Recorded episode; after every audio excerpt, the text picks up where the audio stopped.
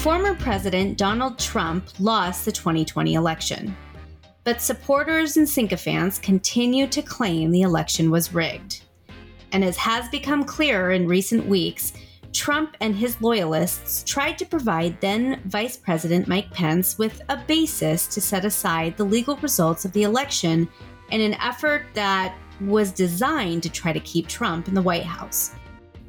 Before President Joe Biden's win was formally certified, some GOP members in Arizona met and took steps to try to make sure this state was part of that effort. On December 14, 2020, 11 Republicans met at the Arizona Party headquarters. There, they signed a document falsely claiming they were the duly elected and qualified electors for the state of Arizona. But the truth of the matter was, they were anything but. By now, we know some of what happened. On January 6, 2021, far right extremists and Trump loyalists stormed the U.S. Capitol. And as we've reported, many Arizonans, both public figures and private individuals, played a part in trying to overturn the election. Fast forward to January 2022. The House committee investigating the January 6th attack subpoenaed two Arizonans who signed that false document. And that's where we pick up our story. Adrian Fontes, meanwhile, has referred the fake electors matter to the U.S. Attorney's Office for the District of Arizona. The Department of Justice is already looking at the matter broadly, but its activities are unclear. It's also unknown whether the scope of its investigation includes Arizona. Fontes, who's running for the Democratic nomination for Secretary of State this year, says he's acting in his duties as former Maricopa County recorder.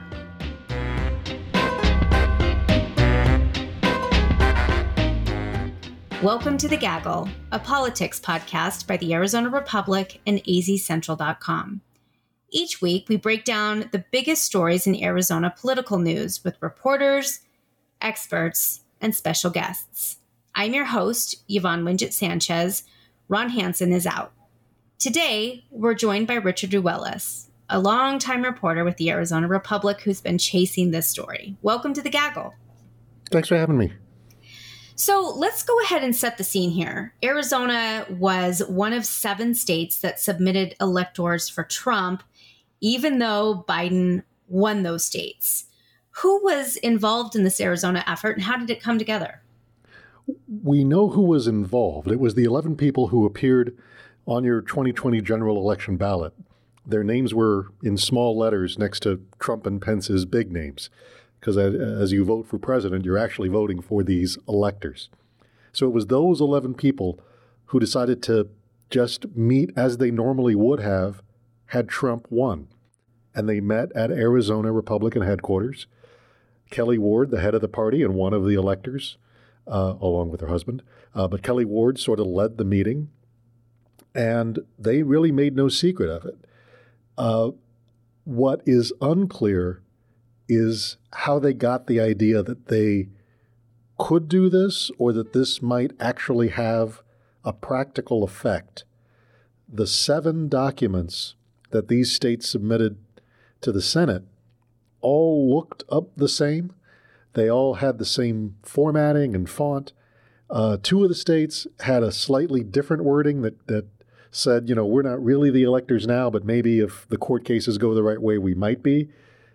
But the documents, especially the five, including Arizona's document, five of the documents had very similar wording. So no one yet is saying who gave them this idea, who gave them those words, and told them how to sign the documents. And all of these electors were involved in various lawsuits to try to overturn the election results or prevent Biden from becoming president in the early days after the election, right? They were, and Arizona's electors ended up being a little more active than some of the other states. Uh, but the Arizona slate of electors sued Governor Ducey, saying he was wrong to, to certify the election and taking away some of their rights as electors. The Arizona electors joined Representative Louie Gohmert of Texas in filing a lawsuit against Vice President Mike Pence. They were asking the federal court and then the Supreme Court to rule that Mike Pence had the power on his own to decide which slate of electors to count on January 6 when he oversaw the joint session of Congress. Now, why out of the seven states Arizona's electors ended up joining that suit is really not clear. And it's key to note that we covered, I mean, at the Arizona Republic, we covered all this stuff. This stuff was in, you know, the, the, the fact that these electors filed this lawsuit was mentioned in stories. The fact they met on December 14th was like paragraph 15 of a story whose lead was that the Democratic electors met at a you know at a private location out of security concerns. Like all this stuff was there, but we didn't know that this was part of a larger scheme. It wasn't until uh, some of these memos were coming out, some of these legal theories that were uncovered. First, it was in the Bob Woodward book uh, and, and Costa book, Peril, where the Eastman memo was discovered, where this was a plan let's have alternate sets of electors out there. So we know that this memo, this legal theory, was sort of hatched by John Eastman. Perhaps others were involved, but we don't quite know who the middlemen were that sought to implement it here in Arizona and elsewhere. Obviously, our focus is here in, in Arizona. What was sort of the legal theory behind these folks gathering signing a document and turning it over to National Archives. The thought was that if they sent up two slates of electors, if they sent up a second slate of electors, it would present Vice President Mike Pence with an option, possibly a problem that he could solve to the benefit of Republicans. That sitting on the on the dais overseeing the joint session of Congress the vice president, in one reading of the Constitution, and in most people's reading of the Constitution, is just supposed to open the, the, the, the envelopes and lead the count. There are some people who see, because the phrase is written in the passive voice, and yes, we get really granular here, because it says the, vo- the vote shall be counted, some legal scholars see some wiggle room there. Because it doesn't say exactly how the vote shall be counted, it says, well, maybe the vice president has the power to count them however he or she wants. And maybe we can say that the statutes that have been passed that, that kind of dictate how the vice president is supposed to act are are trumped by the Constitution. The Constitution just says open the votes and someone decides how they should be counted. So the thought was that if Mike Pence is, is up there in Arizona, alphabetically is going to be one of the first states, has two slates of electors in front of him, he could throw up his hands and say, I don't know which of these to count. So I'm going to count neither one. Or, I don't know which of these to count, so you guys in Congress decide. Go to your houses, vote on which ones to count, and then come to me with the real slate. And maybe the math works out so that there's not enough for the candidates to get to 270. Or there's enough for Mike Pence to just say, of the states that I'm able to count, Donald Trump has the most votes. He's president again. That was their theory. And we know that here in Arizona, Rusty Bowers, the Republican Speaker of the House, was asked multiple times by a lot of different people, including a lot of several, at least, legal scholars and lawmakers. He was asked to do a lot of things that essentially would lead to overturning the way Arizona voted. We also know he spoke with John Eastman. And Eastman floated this theory. He invoked the Hawaii case, which you can get into here in a little bit.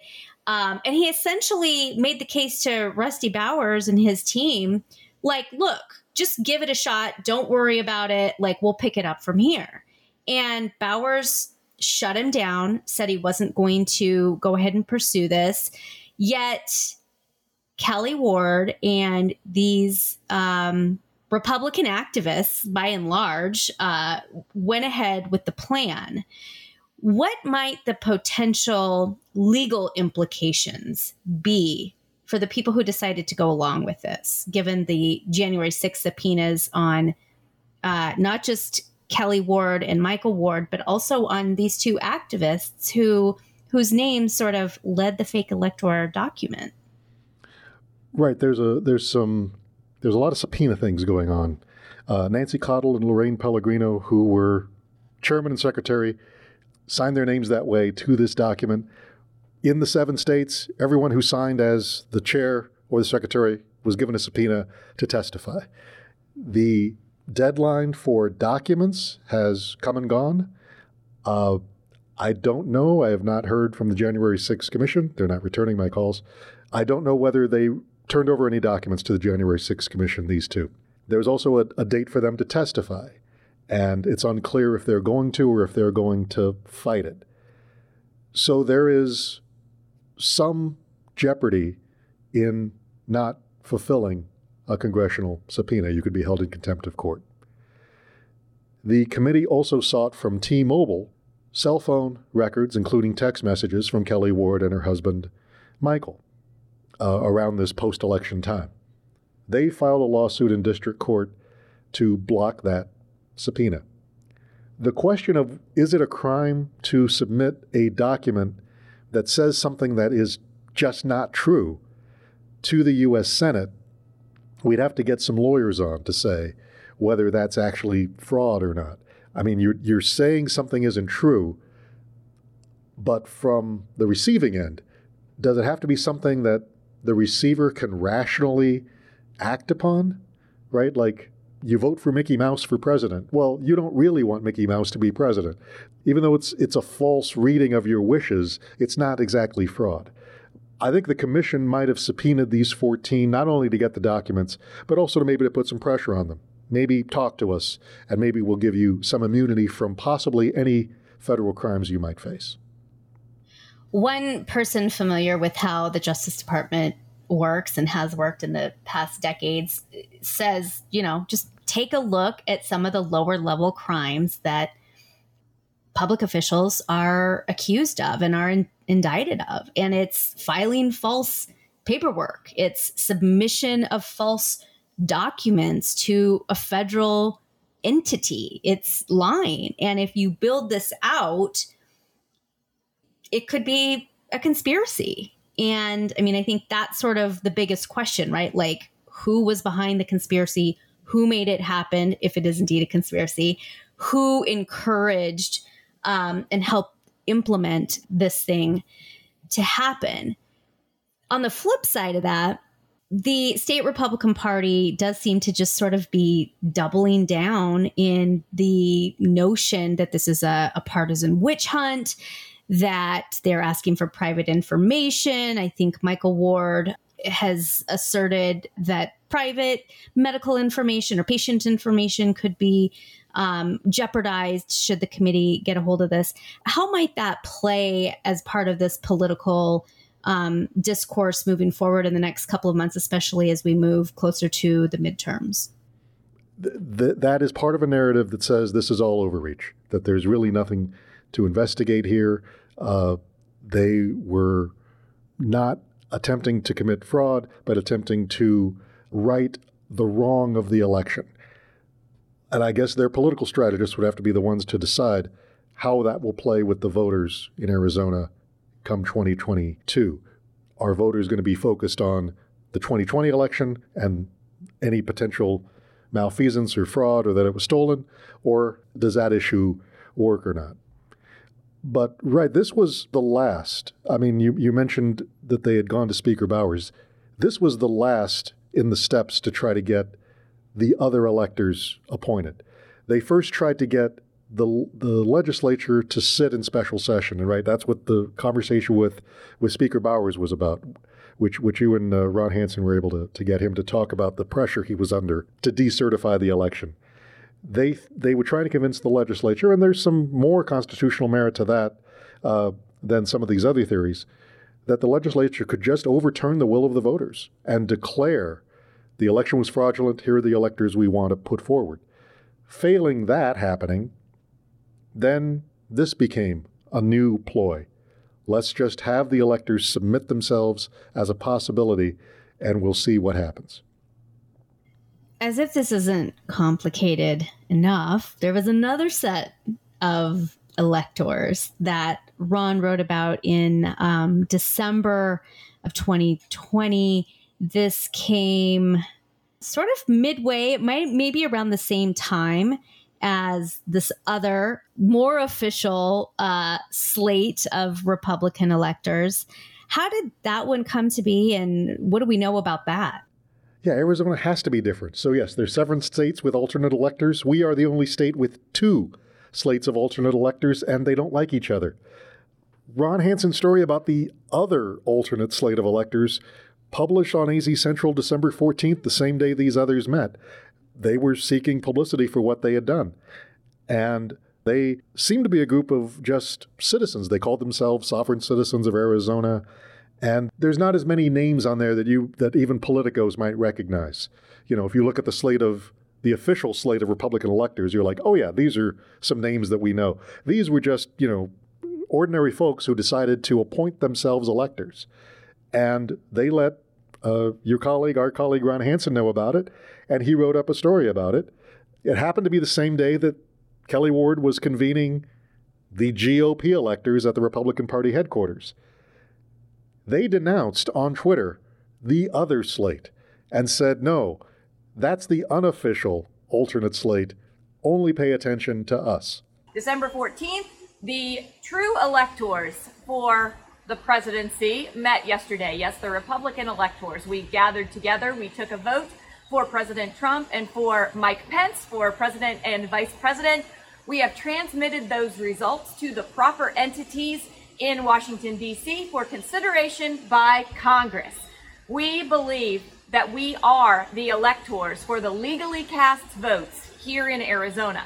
And again, I think it's good pointing out we covered all this at some level. You know, Ron had the alternate slate of electors story, well, the unofficial one. We covered all this. The fact that the GOP electors met on December 14th was in the story about the Democratic electors. All these lawsuits were there. You know, we, we mentioned that there were lawsuits filed against the vice president, against Governor Ducey. But there was such a fire hose of information coming at us that I think it's hard to to, it was hard to piece together what to pay attention to. It was like putting a jigsaw puzzle together, but we can't see the box. Now we see the box. Now we see that this was part of a legal strategy to get these electors actually counted. At the time, it might have seemed folly. Okay, the, the Republican electors are meeting. Maybe they just want to, you know, do this for publicity or to, to, to soothe themselves, to feel like they're doing something. But it's really not going to have an effect, is it? Well, they wanted it to have an effect. Uh, here's an awful metaphor. The first time you see the movie Pulp Fiction, you are really concerned with what that glowing thing in the suitcase is. And then after you watch it again, you're like, oh, that really didn't have anything to do with it. You know, you, you, you were paying attention to something, but really there was another narrative going on. We were focused, and I think rightly so, on Will the Maricopa County supervisors be arrested? Are they going to crate up millions of ballots cast in the Phoenix area and ship them to the legislature, the Coliseum? We were focused on those major issues. This seemed ancillary because it was such a strange plan. It hadn't been tried before, it didn't seem realistic. And I think it's only after these memos come out and this reporting comes out that this truly was legal advice Trump was getting, that we see this was a concerted effort. On that note, I totally agree. The step back on all of this is just um, really astounding. And I would encourage folks, if you hadn't had a chance to go back and listen to the Gaggles audiobook series of Democracy in Doubt, where we cover a lot of this. You separately have tried to talk to some of these electors. What do they have to say?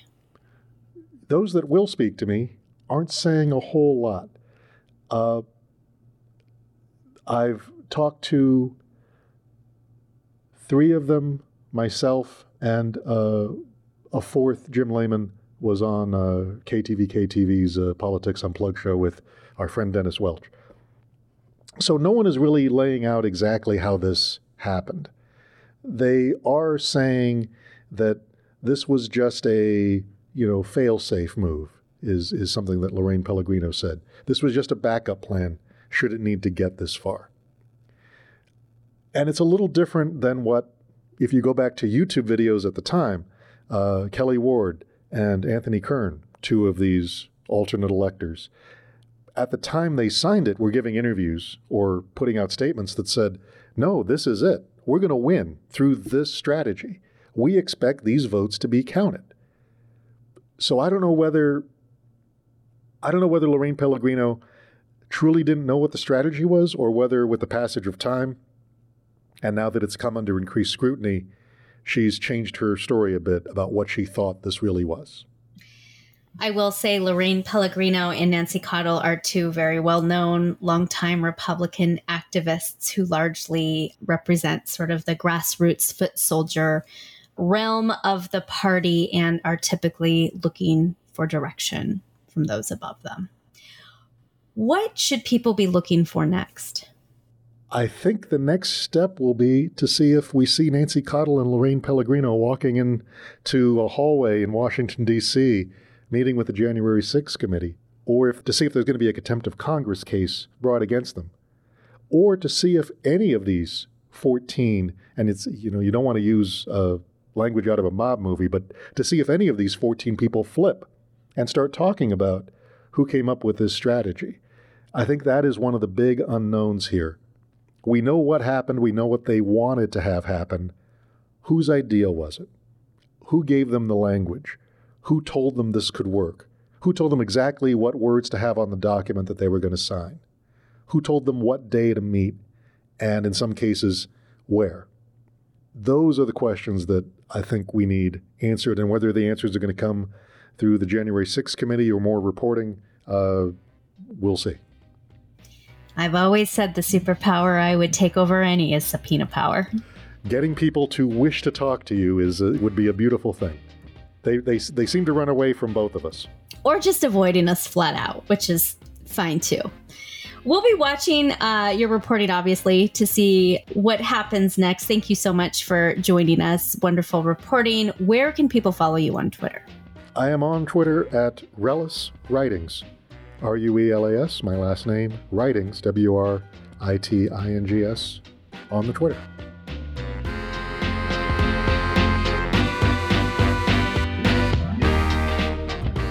Thank you, listeners, for joining us. Before you go, take a moment to rate and review our show and share it with a friend. If you want to reach out to me, I'm on Twitter at Yvonne Wingett. Today's episode was edited and produced by Kaely Monahan. Thanks so much for listening to The Gaggle, a podcast from the Arizona Republic and azcentral.com. You can also follow this show and other Arizona Republic podcasts like Valley 101 and our new biosciences show, The Lab, on Twitter at AZC Podcasts. For The Gaggle, I'm Yvonne Wingett Sanchez, and I'll see you next week.